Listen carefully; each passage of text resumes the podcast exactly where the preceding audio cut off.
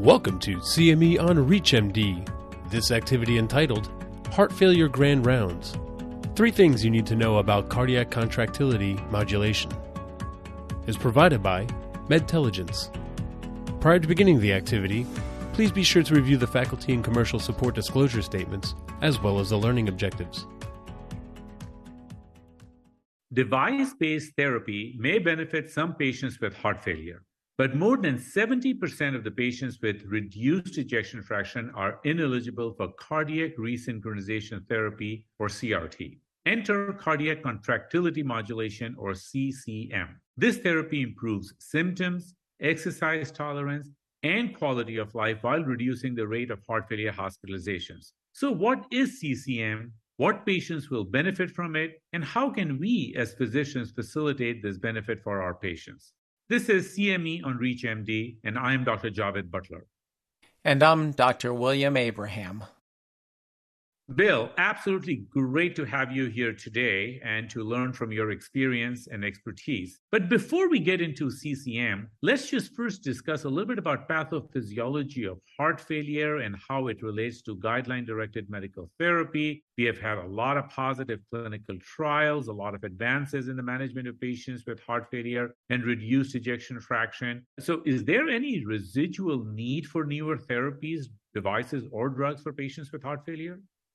Yeah, absolutely, Javed. Despite our currently available guideline-directed drug therapies for the treatment of heart failure, morbidity and mortality remain poor, and many of our patients remain highly disabled by their symptoms. The residual risk is really quite striking in these patients, and we really need to get to, and no pun intended here, the heart of the matter, and that is an impairment in cardiac function, both in inotropy or contractility and in lusotropy.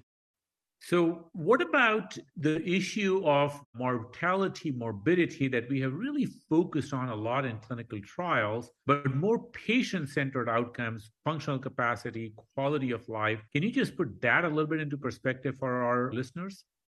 Sure, I can. And it's a really important topic because I think oftentimes as clinical trialists, we see the most important outcomes to be morbidity and mortality, particularly death. Whereas many of our patients place symptoms above clinical outcomes. They want to feel better. They want to be able to perform more activities of daily living. So improvement in quality of life and functional status and exercise ability are quite important to our patients, and I think should be important to us as clinicians as well. And in this regard, while our drug therapies for heart failure can reduce morbidity and mortality, they really have quite modest effects on improving patient-centered endpoints. For example, on average, when one looks at the improvement in quality of life score using either the Minnesota or the Kansas City quality of life questionnaires, our drug therapies improve quality of life by maybe a couple of points, whereas, as I'll mention later, emerging therapies such as cardiac contractility modulation have a very, very large and clinically meaningful effect on improving patient-centered endpoints.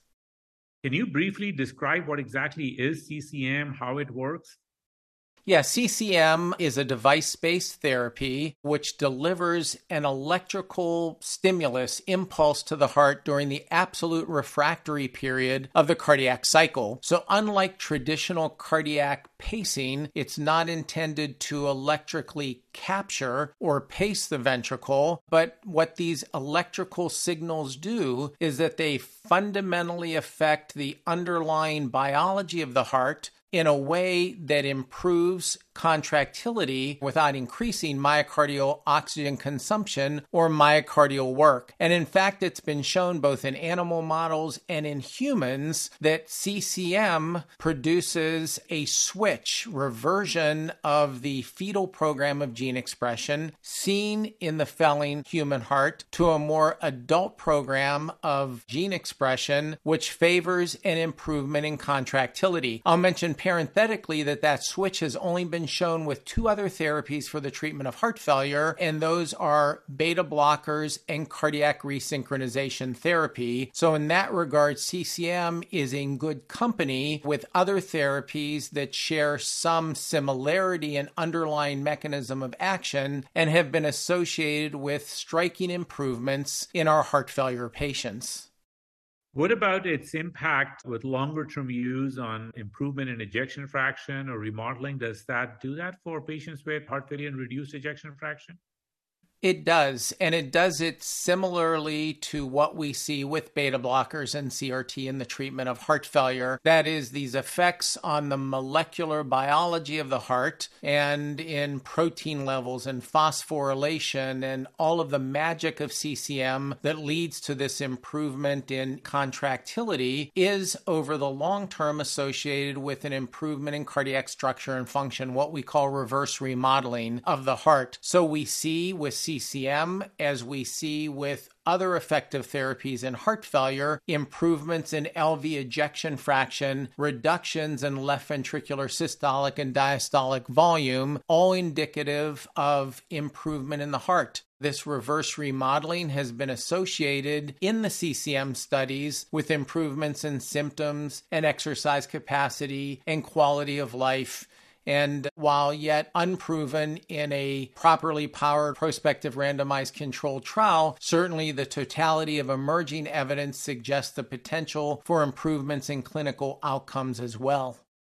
So can you tell us a couple of related questions to you, Bill? One is, what patients have been tested in the clinical trials with CCM? And second, what benefits were seen? What were the results of those trials? The trials have focused predominantly on New York Heart Association functional class 3 patients. The reason for that is that it represents a large segment of the heart failure population with a large unmet need. These are highly symptomatic patients who are sick but not yet sick enough for an LVAD or a transplant, but they're not doing well enough to be satisfied with their current care. They need something else. In addition, from some of our earlier studies, we noted that the patients who are most likely to respond best to cardiac contractility modulation therapy are those with ejection fractions ranging from 25 to 45%. So let's call those patients with, moderately reduced LV ejection fractions and not severely reduced LV ejection fractions. And in that population of patients, the trials have demonstrated significant improvements in exercise ability, measured by both metabolic exercise testing, or the peak VO2, as well as by the 6-minute hall walk distance, have demonstrated improvements in quality of life, and finally improvements in New York Heart Association functional class ranking. And again, to put some of these results into perspective, the typical or average improvement in quality of life score seen with cardiac contractility modulation is about 10 to 12 points. And remember, earlier I told you with our drug therapies, it's about 2 or 3 points. And in fact, these quality of life instruments have validated a clinically meaningful improvement being somewhere around 5 points or greater. So when you think about this, CCM produces a clinically meaningful improvement in quality of life that is about 3 or 4-fold that of what we see with our guideline-directed drug therapies for heart failure. For those just tuning in, you're listening to CME on ReachMD. I am Dr. Javed Butler, and here with me today is Dr. William Abraham. We are discussing the 3 things you need to know about cardiac contractility modulation and how this therapy will benefit your patients with heart failure. So now this therapy has been approved and has been used clinically. Are there any real-world or registry data that replicate these results that you mentioned from the clinical trials?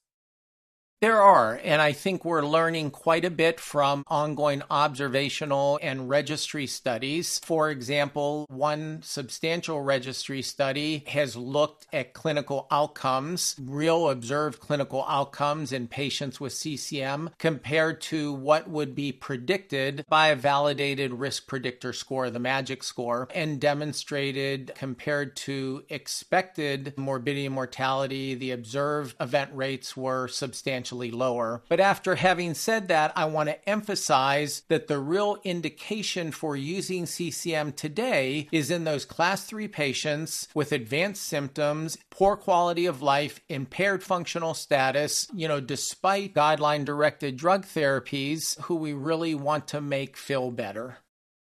So I have a question for you for today and a question for you for tomorrow. So the question for today is, how does this practically work? Are these EP doctors inserting the device? Is this something that general cardiologists can just refer to EP?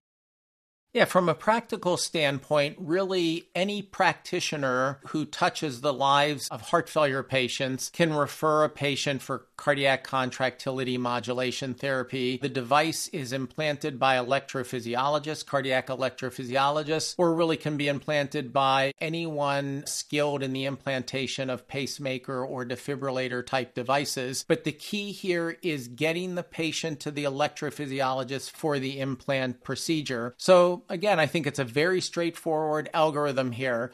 Patient on optimally tolerated, and I say optimally tolerated because we know many patients with heart failure don't tolerate maximal doses of all of our guideline-directed drug therapies. Make your best shot at getting them on reasonable GDMT as tolerated. And if they remain in class 3 heart failure, have an ejection fraction somewhere ranging from 25 to 45%, whether you be a primary care physician, a general cardiologist, or a heart failure specialist, please consider sending that patient to the electrophysiologist for cardiac contractility modulation therapy. And I should have mentioned one other caveat here. These are patients who are not indicated for cardiac resynchronization therapy. So if they've got a CRT indication, they should receive it. If they don't, then CCM is your alternative device-based therapy for treating these patients.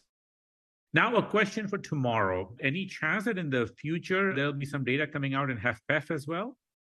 Yeah, for sure. This is a great area of interest for many of us. It turns out, and I think I mentioned it earlier, that in addition to supporting contractility, there is an improvement in lusotropy, that is relaxation as well. We know that in HFpEF patients, at least many of them, they may have normal ejection fractions or near normal ejection fractions, but they still may have abnormalities in contractility. But we know they also have abnormalities in lusotropy as well. And so mechanistically, it makes great sense that this therapy would work in patients with preserved ejection fractions as well. Well, thank you, Bill. This is a great 360 view of this therapy. May I ask you to share some take-home message from this discussion? Yeah, well, I think the take-home message is that cardiac contractility modulation therapy is now a reality for our HFrEF patients. And by our HFrEF patients, I mean those with ejection fractions ranging from 25 to 45%. It is a good therapy for patients who don't have a CRT indication and despite guideline-directed drug therapies, still aren't doing as well as we'd like them to be doing or as they would like to be doing as well. So please consider this now in your armamentarium of therapies to improve the lives of our heart failure patients.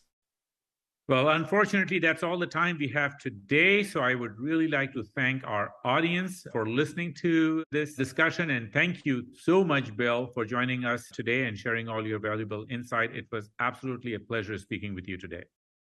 My pleasure. Thank you, Javed. You have been listening to CME on ReachMD. This activity is provided by MedTelligence. To receive your free CME credit or to download this activity, go to reachmd.com/medtelligence. Thank you for listening.